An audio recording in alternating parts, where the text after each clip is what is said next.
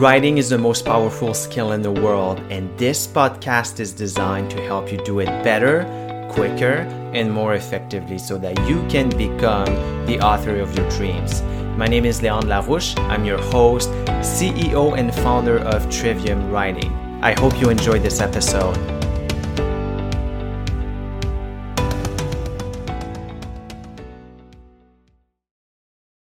Hi, everybody. Hope that you're doing well today. And in this episode, I want to talk to you about Amazon research and development.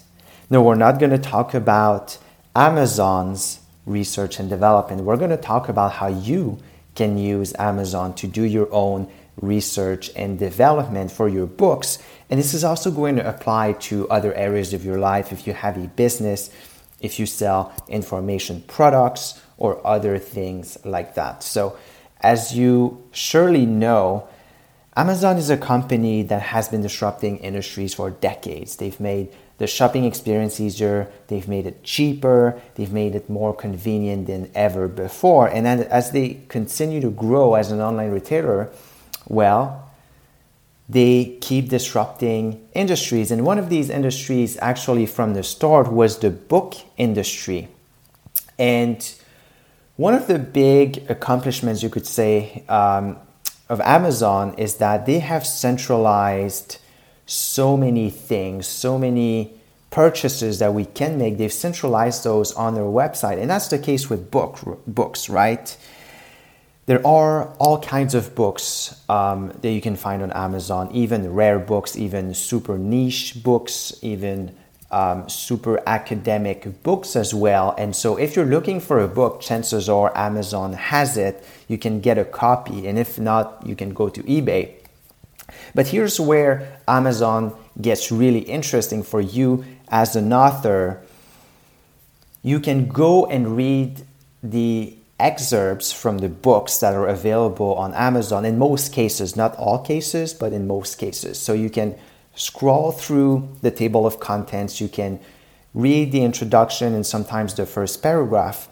But most importantly, you can read the reviews that people have left about the books. And that's super, super important because as you do your research for your own writing, you can not only check books that are in your field competing titles, but you can also look at what have what people have said about these books, what their complaints were, and what they liked about things. So you can recreate the good things and you can avoid the bad things. And you can even use these bad reviews as selling arguments when it comes to selling your book. You know, if some people say that, you know, the, the frameworks, don't work or like it's too convoluted, then you can use these very points and use those in how you sell the books. You can say, hey, this book is not like one of these books, and then you mention the complaint that was done, um, that was made in the reviews, and so then you have higher chances of gaining customers. You can also apply that to information products, you can apply that to your business, you can apply that to your copywriting. There are a variety of ways. I mean, they call it the Amazon School of Business. There is a wealth of information on Amazon. And part of it is because Amazon, in a sense, is, I believe, the, the second or maybe the third or maybe the fourth um, most important search engine on the internet. So it's large, it has a lot of data, and there's a lot of data that you can actually benefit from. So I really encourage you to do some Amazon research and development, attend Amazon School of Business. It will um, it will be a service for you and it will be a service for your audience. That's what I wanted to share with you guys today. I hope that this was helpful and I will talk to you in the next episode. Ciao.